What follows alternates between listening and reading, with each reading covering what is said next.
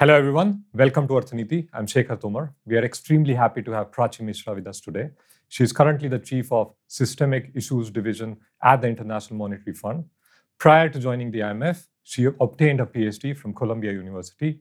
Her research interests are on the intersection of international trade, political economy, banking, and finance. Prachi has very wide experience both in the private and public institutions. Prachi was the head of the Strategic Research Unit at the Reserve Bank of India. She also served in the Prime Minister's Economic Advisory Council. She was also in the Economic Advisory Committee for the 15th Finance Commission. Addition to that, Prachi was also the chief India economist at the Goldman Sachs. Prachi also obtained the Mahalanobis Memorial Award in 2018 for her outstanding work in economic research. And finally, thank you for being here, Prachi, so much. Welcome to Arth Niti. My, my pleasure, Shekhar. So, Prachi, for us outsiders, IMF, the International Monetary Fund, is like a black box. So maybe you can tell us what IMF does, given your vast experience and the different divisions that you've worked in. So, Shekhar, very broadly speaking, big picture, uh, the International Monetary Fund's goal is to foster international financial stability. And uh, we do three main things. One is we give policy advice to countries, as you can guess. So we are constantly monitoring economic and financial development in countries. And based on that, we give advice to countries. Second, again, as you can guess, we do a lot of financial assistance and, and different kinds of loan programs. And third, um, you know, we do a massive amount of technical assistance to countries around the world. For example, in Delhi also there's a SARTTAC, there's in Africa. In many parts of the world, we have technical uh, assistance uh, centers which cater to building capacity globally in, in, in many different areas in international macroeconomics, banking, and finance. Let me come to my division, which is called the Systemic Issues Division. It's part of the research group at the IMF. Here we do three things. One, we do a lot of thinking on sovereign debt for example, we did a, a, recent World Economic Outlook chapter on globally high levels of public debt and how can countries address that. Second, we do something called um, the Integrated Policy Framework. It's a new analytical approach for dealing with fluctuations in international capital flows. And third, we, we deal with a number of issues which are currently systemic. Think about inflation, global supply chains, or we also do a review of um, you know systemic economies like Argentina. Following on this, so what kind of advisory and technical role that does IMF play? Because I guess for poorer or less developed economies, they might depend just on the IMF for this expertise. But is there a role like across the board that everyone cares about? So, Shekhar, I think what uh, the IMF brings is a cross country global perspective. Uh, and particularly on macroeconomic and financial sector issues, which all countries care about. IMF has about 190 member countries. Just to give you a concrete example, for example, um, as I said in the World Economic Outlook, recent World Economic Outlook, we did a chapter on global public debt. So I think everyone, every country wants to know what the other country's situation is looking like and what we can learn from the experiences of other countries. So this example, is like benchmarking and then yeah, I don't want to say benchmarking, but at least learning about, for example, uh, the chapter on public debt looks at debt restructuring. So it's very important for um, you know every country who's thinking of, or even not thinking of, but thinking of the problem of high public debt. What you know, what kind of conditions made it possible for some of the other countries which did restructure their debt, or even you know countries which uh, dealt with high public debt in, uh, by doing fiscal consolidation. Under what conditions can fiscal consolidation work? Under what conditions can fiscal consolidation not work? So, what I think the IMF brings is a global and a cross country perspective, which is, I think, very rare across the organization. And in our experience, countries value a lot. And is there like some increased competition? Because we see a lot of these international organizations are now coming up, which might try to fill in the role that only IMF used to do, let's say two decades ago? I would say that you know different organizations are complementary, and again, what the IMF brings is a more global perspective, you know, cross-cutting across different regions. Okay, so following on this, so I know that you also worked on the FRBM committee report in 2017, and you already talked about sovereign debt. So maybe you can give us a sense of what are we talking about here? What is public debt? Why should we care about it? So let me say that uh, yes, indeed, I was the de facto secretary of the FRBM uh, committee in, back in 2017. I think after a lot of extensive consultations, the committee decided on moving to public debt to GDP as an anchor of fiscal policy. And there were four reasons uh, which were uh, which which formed the basis of the decision of the committee. And number one, you know, if you look at standard models, um, public debt is the objective of fiscal policy in terms of standard government solvency con- constraints. Second, um, I think the committee thought that public debt combined with fiscal policy, fiscal deficit, could form a robust framework jointly. Third, I think public debt to GDP in India at that point and even now remains high relative to a peer group. And finally, if you look at credit rating agencies, I think they do care about public debt as well. So these, I think, these four reasons were the economic arguments for why the committee decided to move to public debt as an anchor of fiscal policy. But I should also point out that there was a very interesting non-economic argument for using public debt, and that was basically that you know if you think about an ordinary citizen or a pub, you know common public, you know debt is really ingrained in the psyche and um, it's um, if I may say in Hindi, it's it's it's karz chukana hai.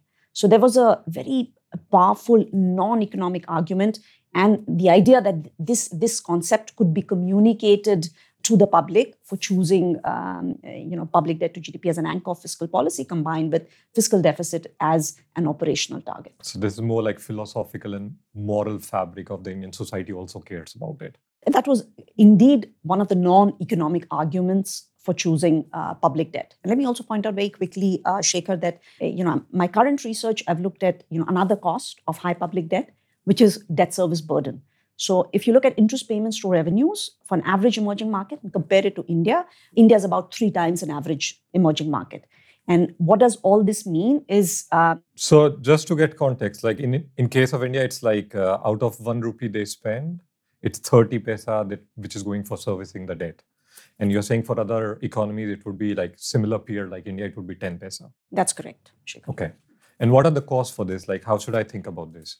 So there are two costs um, of high uh, debt service payment. One is, you know, when you actually need to do countercyclical fiscal policy, there's limited space because uh, your resources are actually allocated uh, to paying, making the interest. So by interest countercyclical, payments. you mean that when the economy is doing well, you want the government to come in and spend the other way around. So countercyclical, you mean that you know when the, when the economy is not doing well, yeah, then then then the you actually yeah, when, well, when, then you actually want the government to spend. When the economy is doing well, you want um, the government to save. Uh, so you save in good times and you spend in, uh, in in bad times. But if you have high interest payments, that restricts your capacity to do do you know fiscal uh, policy when you act countercyclical fiscal policy when you when you actually need it. And again, a slightly technical point related to this is if you look at variations in debt uh, in India compared to other emerging economies, India is less related to cyclical fluctuations than peers. And uh, the second uh, cost of high public debt I should highlight is, which is you know more natural for developing economy. If you're making high interest payments, you have less resources to allocate to areas such as health, education, now green transition, and I, in a recent paper, I did some calculations on uh, if you, if you, for example, if you were able to bring the interest payments to revenues from India's current level to an average EM, you would be re- releasing something like six to eight lakh crores, which could be spent on health, education, and other, which is almost like you know, if, if you look at pre-COVID so levels, six to eight, eight lakh lakh crores, crores. would be like so it, one two percent of GDP. yeah, more, two, and- two and a half. So, so compare pre-COVID levels. I think if you compare it is as much as uh, the education expenditure, or double the health expenditure which India makes currently. So just picking on that, so you said cyclical spending by India is almost flat, and that's because they don't have space to spend during bad times. They're always spending very high. Right, right. Um, I think if you look at the variation in debt, as you know, we look at variation in debt. How much is explained by cyclical fluctuations? Okay. It's it's very less in India compared to an average emerging emerging economy. And then, like, just building on it. So during the COVID period, I, I guess you analyzed it for like all the countries that you're tracking.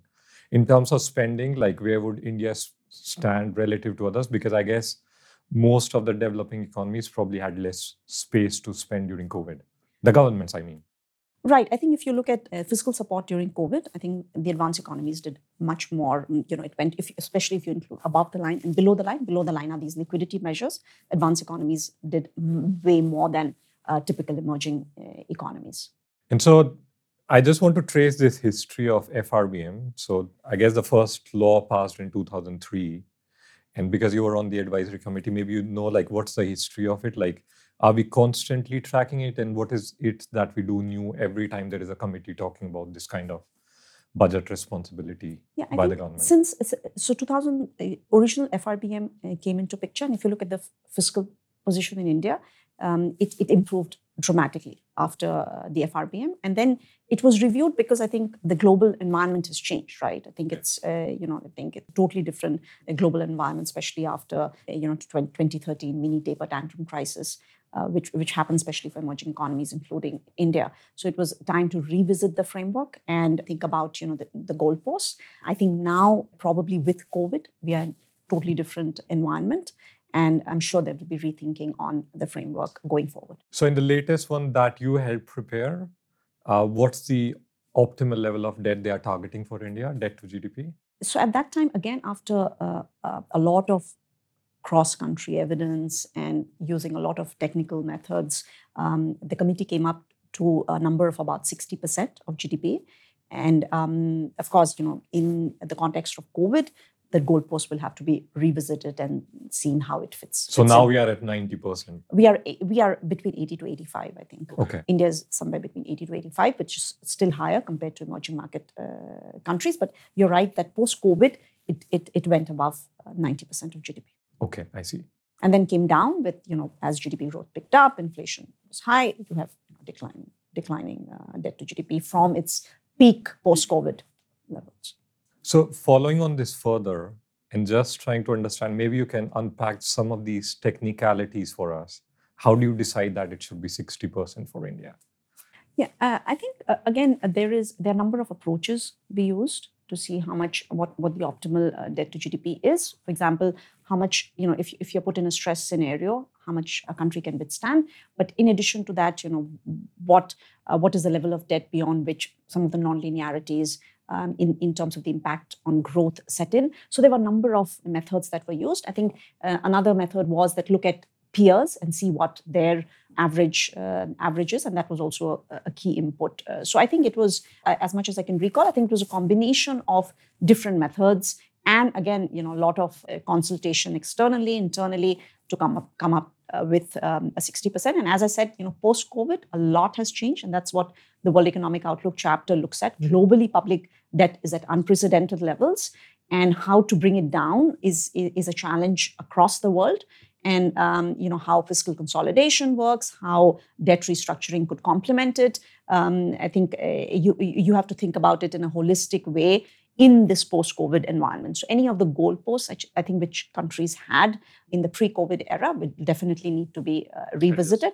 And you know, you, you would have to look at additional. So, so I think in the in, in the new thinking, it's not only debt, but I think you know things like governments, you know, government bond spreads. Um, you know how much government is borrowing at in in relation to a risk-free rate. Uh, so you have to take into account additional indicators as well.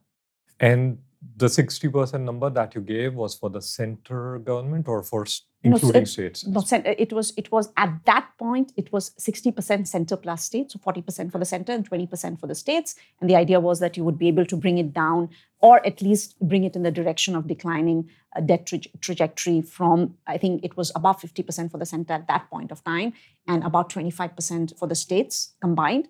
The idea was that both would be uh, in, in that traj- trajectory of declining debt to GDP ratios. And was there also recommendation on how the state government should do it? Because I guess that was kind of a black box even going five years ago. It's difficult to track what their debt is.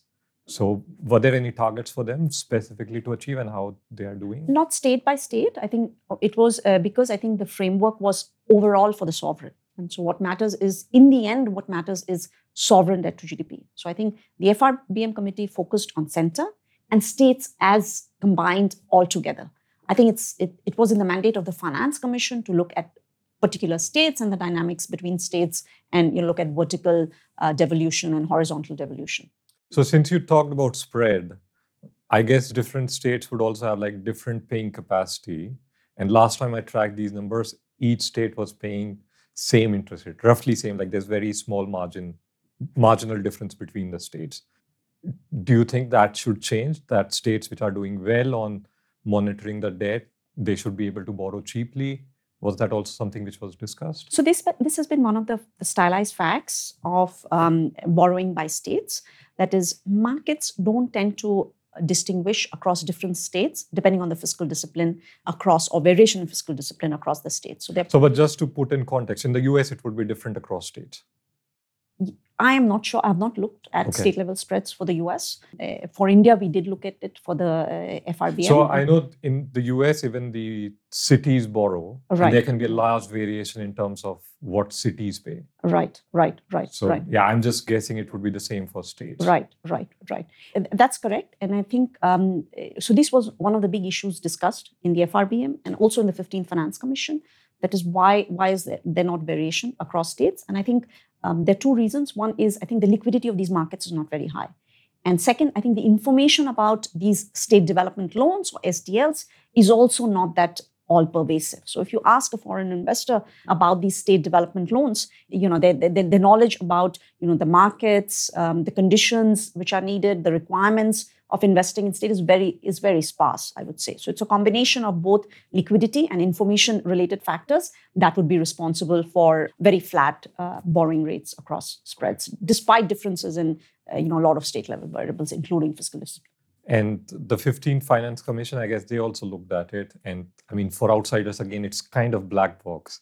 What does a finance commission really do? Right right. So the finance commission uh, i think looks into vertical devolution and horizontal devolution so vertical devolution is how much. So, so if you have a pot of resources, how much is allocated between the center and the states, and given the allocation, overall allocation of the states, how do you distribute across different states, which is called horizontal devolution. So if you think about it, uh, you know any the level of development of a state is a, is a function of very complex set of factors. It includes, for example, historical factors, cultural factors, socio-economic factors, so the idea is that you could give additional resources to a state. However, these additional resources would, you know, it depends on how these additional resources are actually being utilized, whether they're being utilized um, effectively. So, what the 15th Finance Commission did was to reward, so, so, to, so to allocate um, horizontally based on need, but also based on performance. And the idea for allocating resources across states for performance based on performance was twofold. One was you are uh, you want to incentivize better performance uh, going forward. And the second is you want to reward um, past performance which, which, which included states which can actually utilize these funds more effectively. So one of the most common thing we only hear about finance commission is that you're going to provide these resources based on the population so i don't know how heated these debates were in the committee. Right. So, so demographic performance is one of the criteria which the Finance Commission uses. So, what is demographic? So, so this is one of the performance criteria. So, so whether the, you reward states which perform better based on population control, but more generally on um, health and education indicators. So, just to provide context, so the idea is that because UP and Bihar they have they have like large uh, or sharp population growth, historically they would have received more funds, and now there would be like some penalty associated with it because they grew so fast. Yeah, because I, think I think the the allocation based on demographic performance was about 12, 12.5%. So states which did better on population control, but also, as I said, more broadly on health and education uh, indicators would get you know a little bit more based on uh, you know population performance. So this is a difficult question, right? There is some moral hazard, right? but also there's there would be problem of convergence because these states are poor to start with and probably they'll get less support. Yeah. so how do you balance these objectives? Absolutely. I think this is the delicate balancing act which the finance commission tries to perform is you know balance needs because i think you want to allocate resources based on needs but at the same time give some weight to performance as well. And the performance was 12.5% demographic performance was 12.5% okay i see. So I'll move to the other part. Like you've also spent like a lot of time uh, at the IMF, but also at the RBI. So you have tracked monetary policy not just in India but also in other countries. So I'm just quoting from one of your articles with Rajan. You say that all monetary policies have external spillover effects. The bottom line is that simply because a policy is called monetary, unconventional or otherwise, it may not be beneficial or net for the world. That all monetary policies have external spillovers does not mean that they are all justified. So, what spillover are we talking about over here? So, indeed, Shekhar, I think spillovers has been a part of my research agenda over the last decade. Um, and if I give you some historical perspective, on May 22nd, 2013, almost a decade ago, the then Fed chairman, Ben Bernanke, indicated that the Fed would start tapering off its asset, asset purchases. And of course, um, you know, emerging markets reacted very sharply to even an indication of you know asset tapering of asset purchases some somewhere in the future. I had the opportunity to be a part of, of an Indian G20 delegation to, to Russia at that point, and emerging markets had made the point that look, while on the one hand, you know, aggressive monetary easing in the core countries, which included US, Europe, and Japan, uh, support recovery in these countries, and in turn increase the demand for exports from emerging markets. At the same time, there could be other spillovers as well. You know, think about you know widening interest differentials, increasing capital flows, and exchange rate um, appreciation. And importantly, when you withdraw or anticipate withdrawal of some of these asset purchases, there could be host of other risks as well. Uh, so I think my current research agenda on spillovers have have focused on three things. One is um, you know there was a paper which I worked on you know a couple of years ago where we looked looked at how markets differentiate across countries when there's in the case of an any adverse shock in case of any shock. And, and what we found is that countries with better macroeconomic fundamentals, you know, lower current account deficit, lower fiscal deficit, lower inflation and higher GDP growth, and deeper financial markets actually react less when um, there is uh, an adverse shock. The second part of the research, which I'm actually working on now, is to look at monetary policies in the core countries and US financial conditions in particular, and how and look at spillovers at a very microeconomic level. So we look at basically uh, mergers and acquisitions around the world in response to changes in US financial conditions. So, for example, when US financial conditions get loose, how do mergers and acquisitions behave? And we find that mergers and acquisitions go up. But very interestingly, what we find is that they go up even more if you are a country which is which has a lot of foreign currency denominated debt. So, what is the mechanism here? So, basically, what happens is when US financial conditions loosen, local currency actually appreciates. So, there's a net worth channel and net worth of corporations and countries which have a high degree of FX denominated debt that actually goes up. So and this is why, both corporate debt or government debt if they own foreign. Right. In both cases, it goes up, right. or only corporate. So we, debt? I think, our primary measure looks, which comes from the IMF, actually looks at overall. So if you're a country which is overall more indebted in FX. Um, but I think uh, using, I think BIS data, we can distinguish across. We don't have very detailed data on particular corporations, but I think the M and A channel would would mostly apply through corporations. And so, so, so if you have, if you're a country where corporations um, hold a lot of FX denominated debt, US financial conditions loosen, local currency appreciates, your net worth would go up, and there would be even more mergers and acquisitions. So this is my, you know, second. Um, but this is interesting. Generally, you would think that if you have like too much foreign debt or US dollar denominated debt, you might be negatively impacted more. So on the downside risk is higher and the upside risk uh, or upside benefit we don't know. But in this case you are saying that the upside benefits are much higher. Right. So, so basically and, and, and the mechanism is through the exchange rate. So when us financial conditions loosen or there's a lot of uh, you know liquidity in in the us markets what happens is the local currency for an emerging market like india india or brazil that actually appreciates. So and if you have um, a lot of fx denominated debt that debt you know you get a net net worth boost because uh, your debt in local currency actually goes down. So and that you know helps you make even more mergers and acquisitions. And so because you're tracking the world economic outlook so now the transmission would be on the other side which is that the Fed is increasing the rate. Like, what are the risks for the rest of the world because of this kind of spillover now? Right, right. So I think, uh, as I mentioned, I think if, if, if, the Fed is increasing rates, or back in 2013 when there was anticipation of uh, tapering of asset purchases, what you know, basically it means capital outflows. In principle, it means capital outflows from emerging economies to, to the advanced economies and that would that could be you know associated with uh, depreciation pressures and, and, and, while on the on the one hand you can you can think that you know these, this can increase export competitiveness etc but i think if you have a lot of fx denominated debt the value of that debt is actually going to go up and that's going to negatively impact. So so this is exactly i think if you go back to 2013 i think uh, what exactly happened during the taper tantrum. But i think importantly it's important to remember that you know countries with better macroeconomic fundamentals are affected less when there is an adverse shock like this And is it better than 2013? Because 2013 was like completely unanticipated.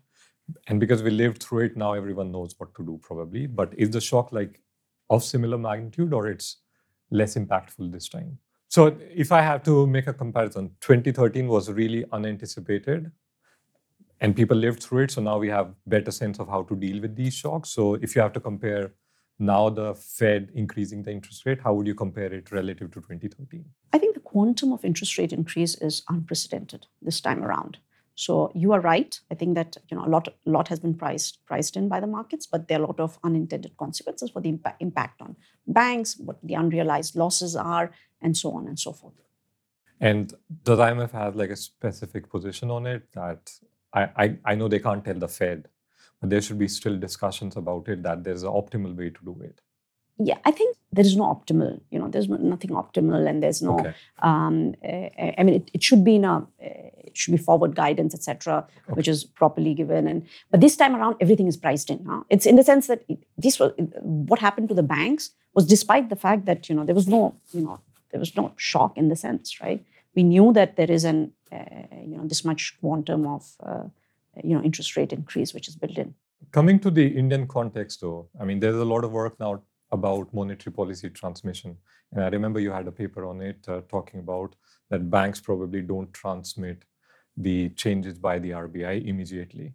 Uh, what was interesting about it was you were looking at like how banks or even a given bank is transmitting it across different cities. So maybe you can tell us about why it's important and what did you find? Uh, so this is um, one strand of re- research where um, we use branch level uh, data and uh, from the basic statistical re- returns of the Reserve Bank of India. And the idea was that if you look at the literature, it's it focuses on um, bank bank level, as you mentioned yourself, Shekhar, and uh, it looks at external frictions of banks. If you're a bank which is more constrained to go on go to markets to raise funds, etc., you you have bigger transmission of the monetary policy. For example, you know classic work like Kashyap and Stein, etc. Here we instead of looking at frictions across banks, external frictions of banks, we look at internal frictions within banks across branches. And you, why is that important? Actually, if you look at variation in credit, um, 90% of the variation in credit in India is actually within banks across branches than across across banks.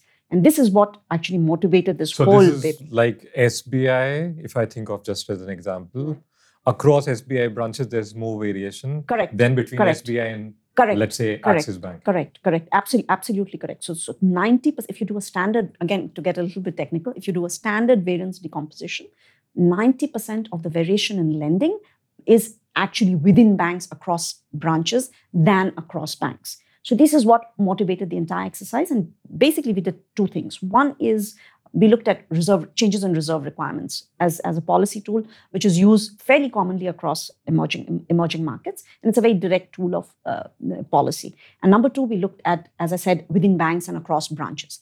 And one of the key findings was that um, branches um, which which have more more friction within, so, so greater the friction uh, within branches, lesser is the transmission of changes in re- reserve requirements. And again, to say it in a more um, uh, non-technical way, suppose uh, you know th- there are branches which are which have more expertise, branches with more number of officers, and those which make sort of less complex, you know, loan structures. Um, they actually transmitted faster changes in reserve requirements than compared to other other branches. And if I have to think in terms of geographies, are the metros doing better than non-metros? Like, where is the slowest transmission? Right. I think we looked at rural versus urban. In the latest Okay. version of the paper, we don't focus. We focus mostly on intra intra bank organizational frictions.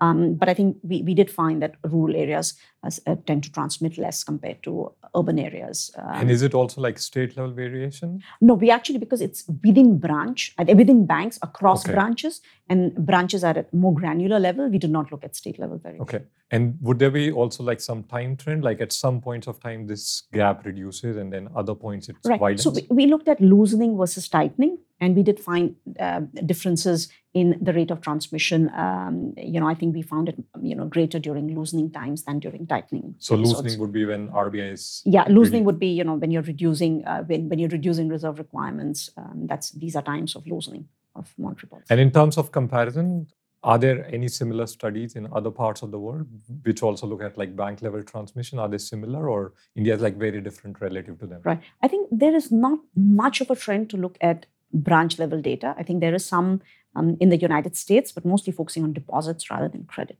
I'll move to like another strand of your work. Your PhD dissertation was mostly on trade. So let me ask you the question which is your favorite trade model and why? Uh, it's a very good question, Shekhar. I think um, my, my favorite trade model would definitely be uh, models of comparative advantage, like Heckscher-Ohlin, Ricardian. And if you think about it, Paul Samuelson, for example, was asked by one, you know, one of the big mathematicians, can you tell me one principle in all social sciences which is true but is non-trivial? So it's it's true, but it's it's not obvious. And actually, Paul Samuelson did not have an answer very quickly on this question. He actually thought about it for many years, and he said the answer is comparative advantage. So maybe for a non-technical audience or non-trade audience, what is comparative advantage? Okay. Let me give you an example. Let's say that there are two countries, India and Brazil, and there are two commodities, sugar and pharma. Let's take sugar. India can produce one unit of sugar with three units of labor, and Brazil can produce one unit of sugar with 10 units of labor. Let's look at pharma. India can produce one unit of pharma with two units of labor, and Brazil can produce one unit of pharma with 10 units of labor. So, so the rel- is to 10 and 2 is to 10. Yeah, so the relative productivity advantage of India is much bigger in pharma than it, it is in sugar. And it is vice versa for Brazil. So the idea, the trick here is, the trick to understand here is you, India has absolute advantage in both these commodities. Because they only take two hours and three hours. Correct. In Brazil, take 10. Correct. Okay. And, and the trick is to, you know, uh, you, you, you specialize in commodities where you're more better at or less worse at. So you can still, Brazil and India can still gain from uh, trade and specialization. So in an absolute world, because India is good at everything, you wouldn't trade. It, but here, the re, the comparative advantage is telling us that there's still gains. Exactly, and this is what I think a trade economist can convey to a non-trade or a more general audience, and it's uh, it's a very powerful intuition. It, it's simple, but I think it's uh, once you understand it, you know, it's very intuitive, but it's very powerful at the same time. Let me give you another example, I think, which we can relate to. I think think about Shah Rukh Khan, right? He's he's, he's a Bollywood actor, but we also know that uh, he's an econ- he has an econ degree. Let's say for a minute ah, that he has an econ degree. Okay, yes, he, he, he, he, he has an econ degree, and you, let's say Shah Rukh Khan was the best economist in the world, but his opportunity cost of doing economics rather than Bollywood is probably crores and crores of rupees, right? So I think um, this is the power of power and intuition of the principle of comparative advantage. That is, uh, you, you, you specialize in commodities where the opportunity cost is the minimum, right? In practice, if you think about it, I think, I mean, you are generally rewarded only for exports. You know, exports are important and you're you know, you, you get reward, you get pat on the back. I think trade economists can tell the world that, look, successful exporters are also successful importers. And this is where uh, the this is even more true in, in this world of global value, you know, increased global value chains as well. So following it on to the practical side of things. So I know you had like a paper looking at Indian exports in 2018, and you looked at the entire basket of exports from India. So what are the key findings from there? Um, let me say three things. One, against common perception, India is actually relatively open. So India's export to GDP um, is about you know 20% 20% or so.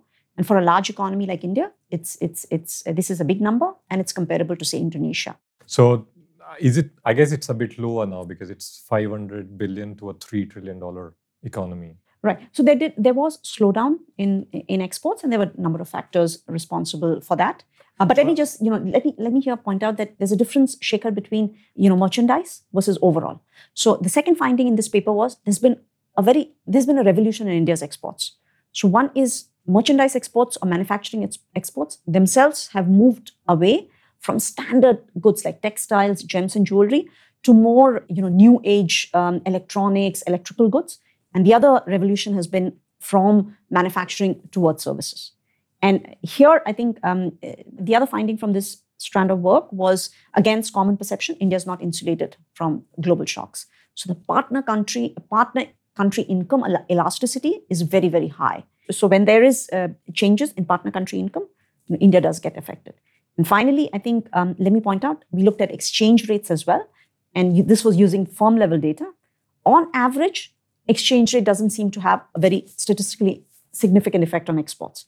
There's very interesting variation across sectors. It depends on whether you're sec- when whether you are a sector which is intensive in imported intermediate inputs or not intensive. So consider a sec- sector like textile versus consider sector like pharmaceuticals. So textiles is relatively less imported intermediate input intensive compared to say um, pharma. Pharma is very high imported input intermediate input intensive.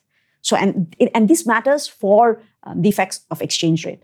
So, if, if for, for example, if uh, the exchange rate depreciates, if you're a sector like pharma, your Im- imported intermediates get way more expensive compared to a sector like textiles. So, you have less of a kick from depreciation to competitiveness if you are a sector like pharma compared to a sector like textiles. So, if you are high domestic value added sector like textiles, you still have standard mechanisms from um, exchange rate to competitiveness working compared to a sector where you're very high foreign value added like pharma. So just to rephrase it, and I'll ask questions on each of these points. So the third exchange rate point that you mentioned is because the Indian basket has become such that now it has a lot of in, imported inputs, exchange rate depreciation does not help so much in terms of gaining exports. Right. So there's again any, at any point in time, there's variation across sectors. But I think you can use it as rightly you did. You can use it to explain variations over time as well. So on average, India has moved to sectors where this help from the exchange rate depreciation is not so high.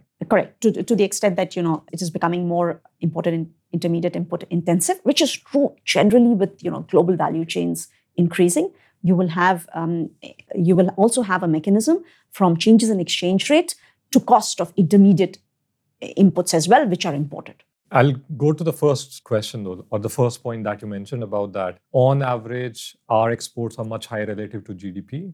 And you use that metric to say that India is probably not that protected. But that's an outcome variable.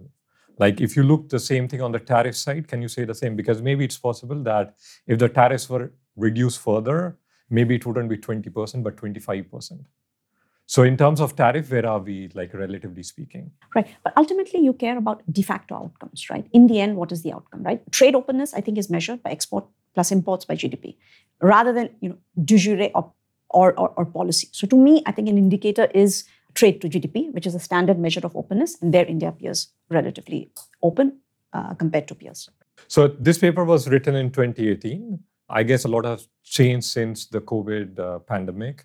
So maybe if you can uh, talk about, I know you might not be working on it right now, but uh, what are the general trends in the world and maybe even for India after COVID in terms of exports and imports? So I've, I've been looking at, um, you know, more globally what's happening to trade um, after COVID, and one, one, one stylized fact is that you know trade has shown remarkable resilience in the aftermath of COVID. So you know there was a collapse in trade, but very quick recovery. So first we thought that it's all driven by income. Actually, when we look at trade to income as well, there, there is a very sh- steep slowdown, but very sharp sharp recovery as well. So trade is pretty much trade, even trade to income is back to pre pre pandemic levels, and we are trying to disentangle it and look at it whether it, it was it, it- whether it's uh, quantity, whether it's price. So it looks like it's it's it looks as if. For example, if you look at the United States, it looks as if trade quantities have recovered to pre-COVID levels, but prices have shot up even more. And domestic prices, in fact, have shot up even more. And we are trying to understand some of you know what is driving some of these uh, dynamics. And if I may build on this further, like uh, there are a lot of free trade agreements that India is trying to negotiate right now. And given that GVCs are also the flavor of the town these days, like how do these two things tie together? The kind of FTAs we are seeing, the negotiations about them, and the role of GVCs.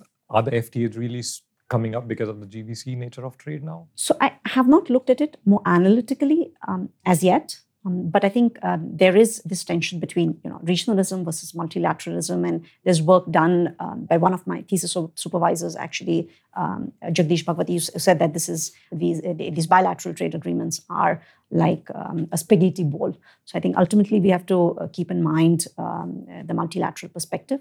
And um, I think uh, at the margin, of course, uh, free trade agreements can boost trade, but remember that they can also be there's there's a literature which shows that there's trade creation, but there's also trade trade diversion from from these um, trade agreements. So we have to keep the multilateral perspective in mind. So, last question. You have been straddling between India and US, and you worked at like so many institutes. Which one is your favorite? I, you don't have to answer it, but if you have to give a pecking order, I'm not sure if I can give a pecking order, but I think um, it's been, you know, I've been very privileged to have worked in a number of large institutions, and uh, each one of them has been a fascinating and a tremendous experience. Um, and I love my current job at the IMF. So, uh, because you worked at the RBI for a while, if you can give us like some insights, like how did you find working at the Reserve Bank of India? It was really a fantastic experience. I think it's um, it's an it's an amazing organization with extremely high quality, very talented staff. So I feel very privileged to have been associated with the with the Reserve Bank of India, and um, it has really widened my perspective, policy, and also research, and the intersection between the two. And then you also worked at Goldman, so that's like completely different space. I guess the speed of working is like very different.